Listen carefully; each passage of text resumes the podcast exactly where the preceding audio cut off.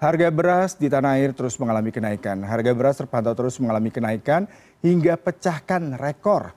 Bahkan Presiden Jokowi memberikan perhatian khusus terhadap komunitas ini. Lantas kenapa harga beras bisa naik? Sudah bergabung melalui sambungan virtual Kepala Badan Pangan Nasional Arief Prasetyo Adi. Selamat pagi Pak Arief.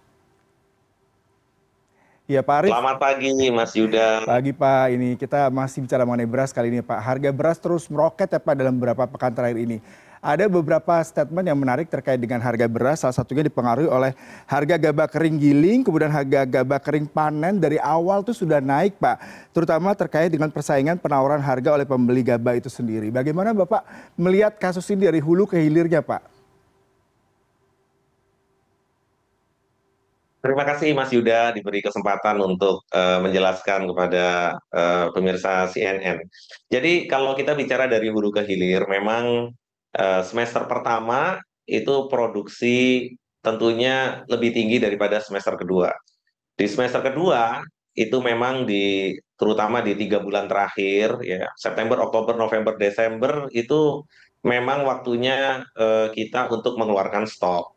Jadi ini juga uh, kita sudah punya early warning system sehingga dari awal tahun lalu kita semua memang uh, sudah mempersiapkan stok di Bulog hari ini stok bulog 1,6 juta ton itu secure. Kemudian langsung Pak Presiden eh, kemarin juga eh, kita mendampingi beliau mulai dari eh, Darmaga Bogor ya memberikan bantuan pangan untuk 21,3 juta. Jadi start dari Bogor kemudian ke Jakarta, Kelapa Gading, ya kemudian selang berikutnya langsung kita ke eh, Cilegon, Banten, kemudian mungkin lusa juga ada daerah di Kerawang, tentunya Pak Presiden sangat concern. Action yang akan dilakukan oleh Badan Pangan Nasional tentunya bersama Bulog. Yang pertama adalah memberikan bantuan pangan berupa beras 10 kilo selama tiga bulan ke depan. Jadi eh, A 10 kilo kali 21,3 juta selama tiga bulan.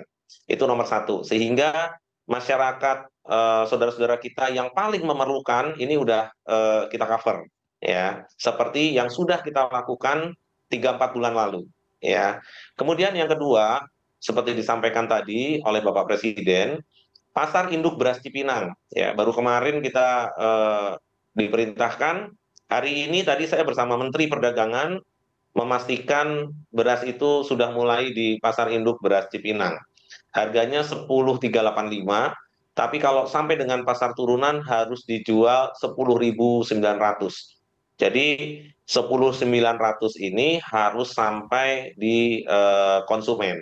Ya, kemudian pasar tradisional juga kami minta tadi dengan kepala dinas uh, di DKI juga dengan asisten perekonomian supaya bisa membuatkan list ya toko-toko mana yang memang uh, menjadi downline dan bisa menjual uh, beras SPHP kita.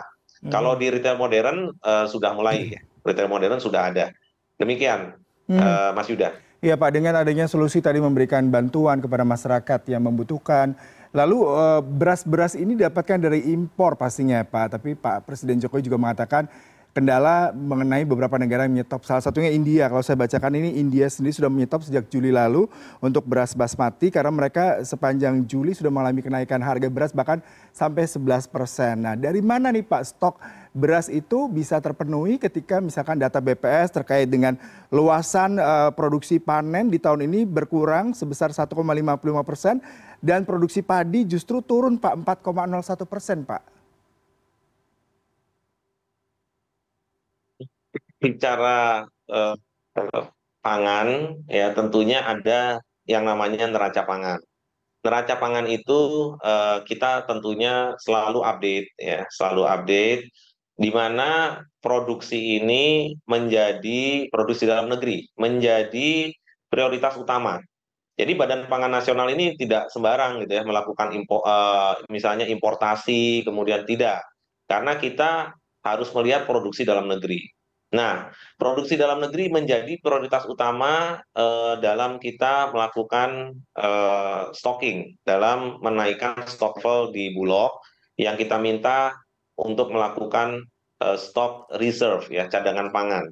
Nah, kemudian apabila dalam neraca itu memang eh, kita sudah hitung akan diperlukan untuk men-top up dari luar negeri, maka kita kerjakan. Dan di awal tahun Pak Presiden sudah eh, perintahkan untuk melakukan eh, pengadaan dari luar negeri. Memang waktu itu terjadi kontroversi kan, -hmm. eh, apakah nanti eh, kita akan melimpah, kemudian apakah eh, nanti harga tingkat petani akan jatuh. Pada waktu itu saya sampaikan bahwa eh, harga di tingkat petani tidak akan jatuh karena kita akan simpan stok ini di Bulog ya. Terbukti pada waktu kunjungan uh, delegasi dari Thailand beberapa waktu lalu ke pasar induk Cipinang mereka tidak menemukan beras Thailand uh, produksi mereka ada di pasar. Kenapa? Karena itu kita kunci rapat memang di uh, Bulog sebagai uh, food reserve cadangan pangan ya. Sehingga hari ini ini waktunya kita melakukan intervensi Uh, mudah-mudahan dalam seminggu ke depan kita akan melihat uh, harga itu minimal ketahan, bahkan kalau Pak Presiden menyampaikan harus bisa uh, turun gitu ya, karena ini relate dengan daya beli masyarakat satu, yang kedua juga dengan uh, apa uh, inflasi ya, iya. inflasi kita untuk beras itu 7,99 persen ya, uh, jadi uh, ini juga menjadi catatan buat kita bersama-sama. Demikian Mas Yuda. Iya, Pak Arief, lalu kita bicara mengenai produksi. Ada yang mengatakan memang panen raya kita berakhir di bulan Juli 2023. Apakah ini secara signifikan berpengaruh terhadap stok beras dalam negeri, Pak? Iya, pastinya tadi eh, produksi dalam negeri itu menjadi prioritas utama kita.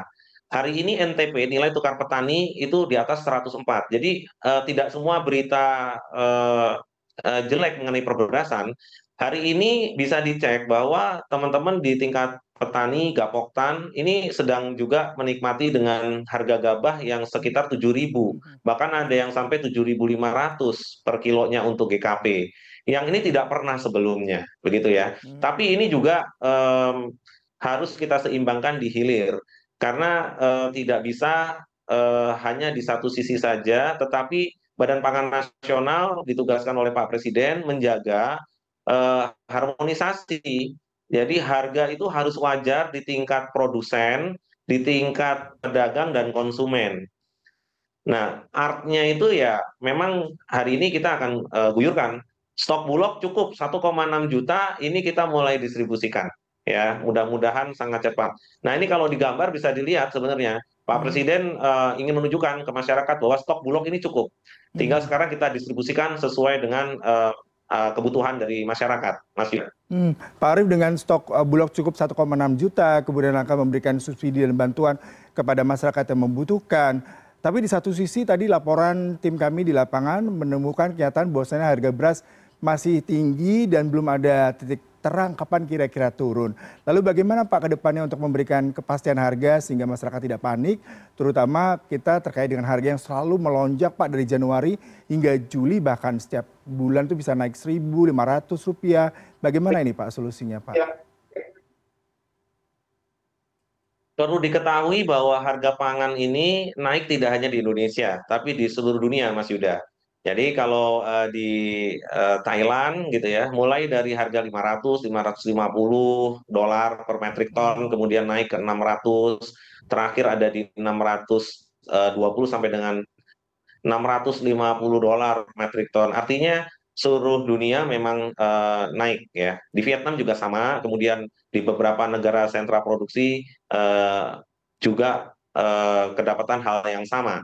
Kenapa naik? Kalau di Indonesia sendiri boleh saya jelaskan, memang variabel-variabel cost dari pembentuk harga beras itu sendiri memang naik. Yang pertama misalnya ada sewa lahan, kemudian bagaimana harga pupuk yang sudah naik 3, 4, 5, 6 kali ya. Kemudian ada lagi hari orang kerja yang sebelumnya mungkin 30 ribu,